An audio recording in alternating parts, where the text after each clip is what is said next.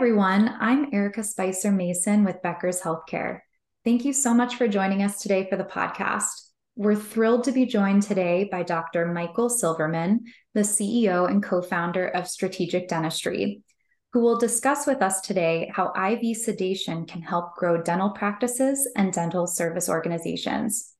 So, just a little bit about Dr. Silverman. He is a globally recognized lecturer, educator, author, and patients' right advocate. He has appeared in front of 28 dental boards to advocate for the right of dentists to provide sedation in an environment of safe and reasonable regulations. He lectures across the globe on methods, techniques, and the power of sedation dentistry. A graduate of the University of Pennsylvania School of Dental Medicine and a passionate believer in lifelong education, he has changed the way tens of thousands of dentists practice. He continues to impact dentistry as a champion of safe and effective minimal and moderate sedation. As a faculty member and the president of the DOCS Education, he has taught over 30,000 dental professionals how to safely implement sedation in their own practices. With that, Dr. Silverman, thank you so much for joining us today.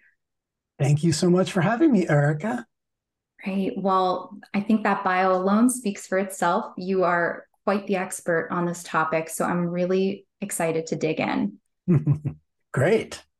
So I'm wondering if you can just maybe start us out with saying a little bit about IV sedation and who should add this technique to their services, or I should say, maybe this treatment to their services. How would you describe it?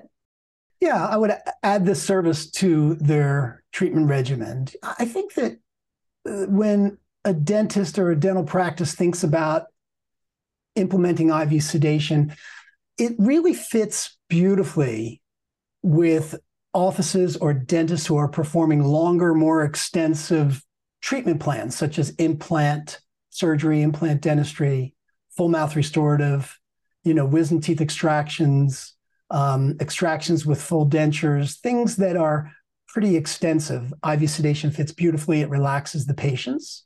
It's also very well suited for those practices that have shorter appointments, sort of like the, the two ends of the spectrum.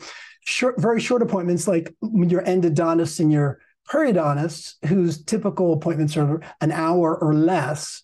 Um, this is a way to using IV sedation to make the patient completely comfortable. And because the medications wear off so quickly, they can be released from the office in an efficient manner.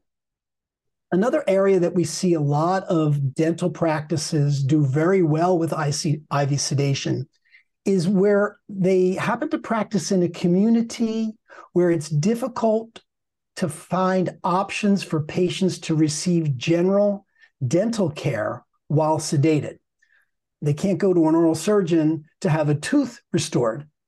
So, if that community doesn't have other options, uh, a dentist that or a dental practice that incorporates sedation into that community is very likely to get referrals from other general dentists for those types of patients that require it. One of the things just to think about IV sedation is that it's much more efficient in the chair time as other places. So high volume practices do very well with IV sedation as well. Great. Thank you so much for sharing that. It sounds like there are a lot of benefits up front that I'm sensing already in terms of, you know, patient volume and being able to accommodate that efficiency and also making the patient comfortable. Yeah. Um, so I'm wondering if you can speak to that a little bit more. What patients do benefit the most from IV sedation? Well, patients that benefit the most from sedation and some specifically for IV sedation. So patients who have been without care for a long time often come into dental practices due to the fact that the practice is providing sedation, and then they're going to have an extensive treatment plan. And much of the dentistry can be done in fewer appointments when a patient is sedated with IV sedation. It's clear to most of the doctors and the managers listening that high fear patients, anxious patients, phobic patients are sort of the ideal candidates for this, but also patients who just don't want repeat visits um, to come. For an example, um, if a patient arrives in the hygiene department and this patient has some periodontal problems and is going to require four quadrants of scaling and root planning, most offices, due to insurance limitations are strapped with four separate appointments because the insurance companies won't pay for four quadrants to be done in one visit. However, with IV sedation, the insurance companies will pay for all four quadrants to be done at once, which actually, from a biological standpoint, makes more sense anyway. We all have had patients who have a, a severe gag reflex or really a severe gag response, and IV sedation eliminates gag responses. Also, we've had patients who are resistant to local anesthesia. The redheads in our community supposedly have a higher anesthesia, local anesthesia resistance than the other population. And by using IV sedation, it lowers the pain threshold and therefore it allows the or raises the pain threshold and allows the patient to be completely anesthetized. So I think that's probably oh yeah for diabetic patients that's another consideration erica mm-hmm. um, iv sedation is really better for a diabetic patient because you really don't want a diabetic patient to go without food or water npo for too long because they could have a sugar crash in their system that could create a serious medical problem and when we use iv sedation we're dripping with a dextrose solution that keeps the diabetic patient's blood sugar level very level, very even.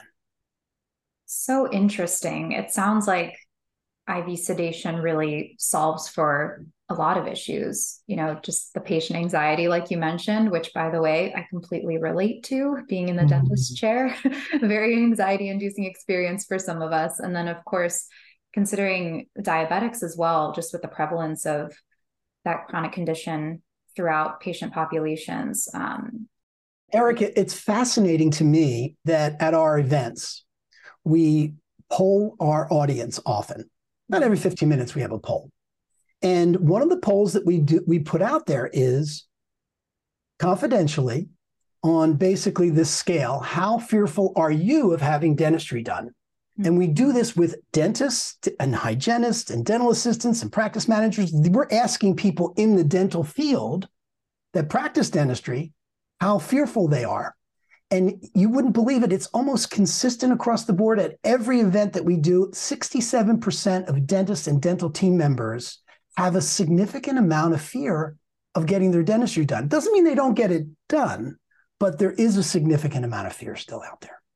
Wow, that's a really significant percentage. So I'm sure this would speak to many patients. Mm. So we've talked about all these great features of IV sedation and mm-hmm. what it can do for both practices and the patient. But I'm wondering if there's any disadvantages of this option and what would be the best ways to minimize any disadvantages here? Well, that's a complex question maybe what we should do is start with some of the advantages of IV sedation over other sedation. And then I can talk about the disadvantages and how we can ameliorate some of those disadvantages by combining oral sedatives with IV sedatives. Sure. So, advantages IV sedation is titratable, which means that you can give very small amounts of the sedative to the patient into their vein until you get to a desired result it, it's very quick in, it's very quick out. Um, the ability to deliver both a sedative and an analgesic medication really helps for those doctors and practices that are doing surgery. So you can actually provide pain relief during the IV sedative. Um, another advantage is these patients who we call hypo-responders. These are patients that just don't seem to be able to get sedated. A lot of them are, are heavy smokers, and it's very difficult to sedate a person who smokes a lot of cigarettes and takes a lot of um, tobacco. Um, and using IV sedation because it's titratable, you can make those patients completely comfortable. Um, and then we've already talked a little bit about the diabetic patient. Now, hypoglycemia or low blood sugar could be a problem for patients. But since you're dripping a dextrose solution, um, these patients can go without food or water before they arrive at the office. We can provide them, as I'll talk about in a minute, some oral medication. And then when we put them on the IV, we can make sure their blood sugar doesn't drop. Another advantage would be um, it, it avoids dehydration. So if they're without food or water NPO, they can get dehydrated, which isn't a great thing either. So as far as the disadvantages go, because I think we need to be upfront about all those, you know, the medication itself that we use, the safest medications we use, which are in the benzodiazepine family, are very short acting. The duration is pretty quick. So if you were just doing IV sedation and say you had a three or four hour dental appointment, you would need to redose that person multiple times during the appointment. However, by adding an oral preload of a sedative before the patient is put into the operatory, you can avoid the frequent dosing. It actually extends the IV uh, sedation life and it turns this disadvantage into an advantage.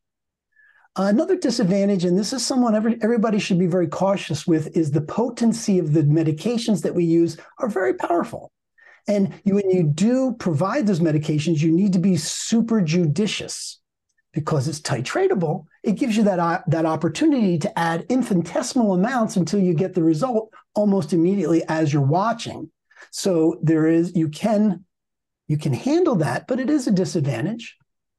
Um, another disadvantage, oh, patients who are afraid of the needle, what I call needle phobics. Mm-hmm. So if they're afraid of the needle, they're going to get a needle in their arm and they're going to go, wait a minute, you know. But if you give them that oral medication ahead of time, it sedates them, it pre-sedates them, it takes the anxiety level down, and it makes it easier for them to accept that needle in the arm. And most times, because of the amnesic effect of these benzodiazepines, even in the oral formula, the patient won't even remember getting a needle. They'll be wake up with a band-aid on their arm, and that'll be about it. Um, and I talked a little bit before too about the quadrants of scaling root planning and the disadvantage of IV sedation is, you know, you have to have this set up, the monitors, you have to pay for training um, and those kinds of things. But that can be offset with less chair time in the in the patient chair time because it's fast in and fast out, and you can do more dentistry at once. In fact, a lot of these patients will ask if you could do more while they're sedated rather than stretching it out to extra appointments. I hope that answers the question. Very much so. I really appreciate that thorough explanation and also the way that you kind of framed how there are some disadvantages, but they're navigatable and they can actually be flipped into advantages for this Correct. option. So yeah, yeah. Um, I think that's a really helpful thing for our listeners to hear. And this question that I want to ask next, I was planning to ask a little further into our conversation, but I think it ties so nicely into what you were just saying. Um, you know, if anyone's listening to this and they're thinking this might be an option for their practice, they're probably wondering, okay, to navigate these advantages or potential disadvantages or, you know, the workarounds, will their dental teams need special training to administer this kind of treatment? Yes, yes, yes, yes, yes, yes. Very important. So uh, uh, when I when when maybe I'll get a chance to describe in one of your next questions more about our program, but our program requires our doctor participants to bring at least one team member to the program. Mm-hmm. And the team member being a dental assistant, particularly. It could be a hygienist, but a dental assistant would be best. Because, you know, the dental team needs to be trained on how to monitor an IV sedation patient. And after the patient has you know, is dismissed from the office appropriately, which they need to know how to do as well. They need to know how to transfer the data that's been stored on this very sophisticated monitor that captures pulse and oxygen and blood pressure and carbon dioxide and all these parameters needs to be transferred to uh, the patient's chart and you don't want the doctor to be spending time do, use, manipulating that aspect and on top of all that, the dental team always frees up the doctor to do more dentistry. So we really, really want them to get that kind of training, as well as they get a chance to practice with the physician, with the doctors in the training session on how to prepare for the unlikely event of a medical emergency. Absolutely. It sounds like training is essential in this case um, for safety and and all of that good stuff. So thank you for sharing yeah. that. We, we even have doctors who send their team members, extra team members in after they've been trained for us to train them as well, um, because um, they want everybody to be on the same page. Absolutely. And so I want to shift a little bit to, we're kind of going in that direction, but the benefits to the dental practice or the organization. So, in using IV sedation, is there potential for return on investment? How how does that work? Oh, absolutely. Well, let's let's look at it slightly differently, but same question. Potential for return. If you look at the statistics of the in the United States of the top 5% highest producing dental offices, almost all of them, I would say 19 out of 20 of them are IV sedation practices. And that's not a coincidence. So clearly, providing that service brings in a, a, changes the way the practice is run as well as brings in the type of patients that really require significant amount of dentistry um, as i talked about before there's more than one way for a dentist to invest in acquiring an IV permit or an IV certificate. Each state calls it something slightly differently.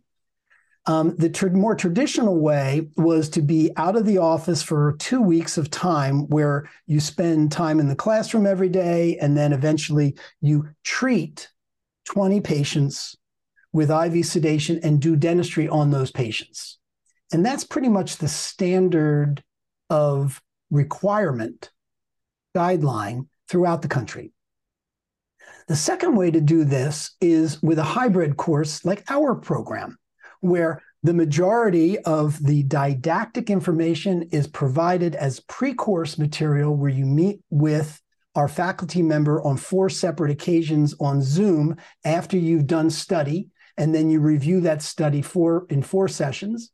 And then you only have a four day clinical experience where you get to treat those patients, prepare for medical emergencies, and then treat 20 patients individually with a one to one faculty to doctor student ratio. So they really get a lot of hands on work doing that. Um, cost wise, I mean, uh, I can just put out numbers if you'd like, if that helps. Sure. I think that would be really helpful. Yeah. So the, the tuition is around $23,000 for our program. Um, you'll spend a minimum of $6,000 in equipment probably $2,000 in travel, which is a lot less than a 12 day or 14 day program. And then you can charge for your IV sedation treatments and you'll break even pretty quickly. I, you know, most people, if all they did was charge for the IV and didn't do anything else in their practices, they would break even within a couple or probably three months. But the truth is, is that once they start providing this service, they're going to start to do wisdom teeth, learn, learn to, or already know how to do wisdom teeth extractions more effectively. You're going to attract more high value patients. And our graduates claim that within one month, they've more than made back their investment in time and energy and money. And now they feel really great about what they're doing. Most importantly, not people just don't want to spend a lot of time out of the office, I think. Of course.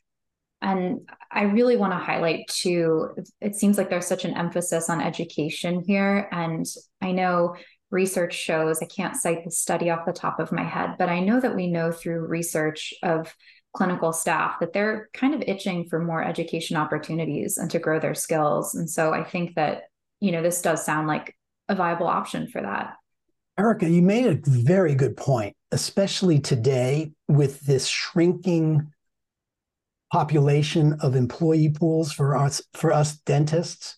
We mm-hmm. want to give our team members, our staff, you know, more uh, responsibility, more growth, uh, more acknowledgement for what they do, and bringing them to a program like this, asking them for their help to be able to implement all the bits and pieces of this, really does help to cement them in your particular program. Right. Absolutely. Well, thank you so much for sharing that.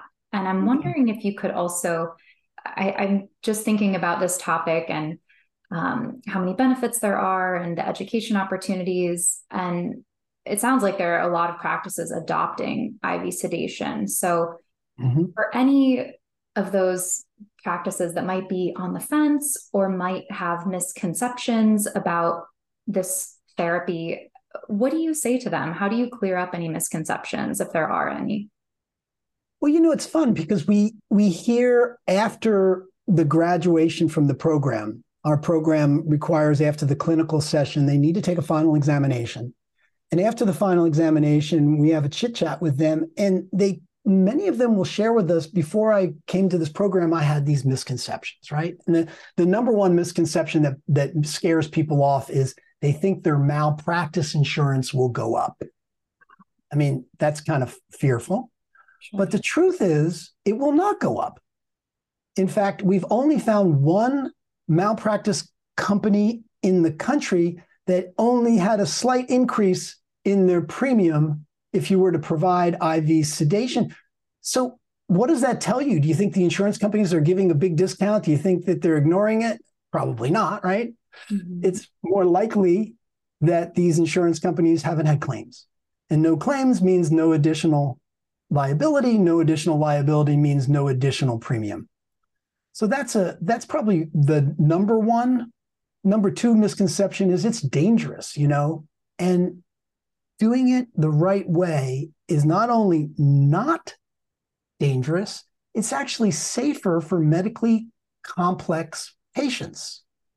Because those patients, when in your chair for a long period of time and all of their anxiety and all of their fears and they their heart and their blood pressure is raised. Whereas on IV sedation, they're relaxed and they're less, less likely to have a cardiac event if they're sedated. Which feels so important given how many um, patients we see nowadays with multiple chronic conditions. And the ones that need the most amount of dentistry right. are those patients. So it's really, yeah, it's it's ideal for those type of patients. And you need to do a very careful screening because some of those patients should not be treated in a dental office. Some of those patients need to be treated in a more hospital setting or need to have a medical anesthesiologist. You know, um, for instance, patients who have severe COPD should not be treated with IV sedation. I mean, we have a whole list of these, of course, but but the the standard medically complex patient, the one that's on you know four different medications, those are patients that actually are safer treated with IV sedation. Of course. Uh, another one was that this hard to learn.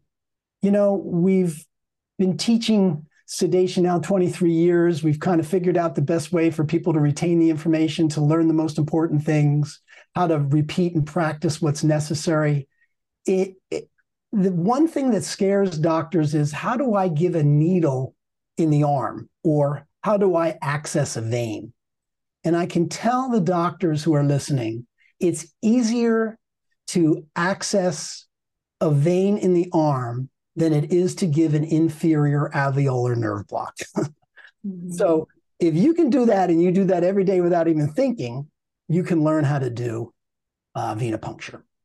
Another one misconception would be poor return on investment, but I think we've already busted that myth. Absolutely, we have.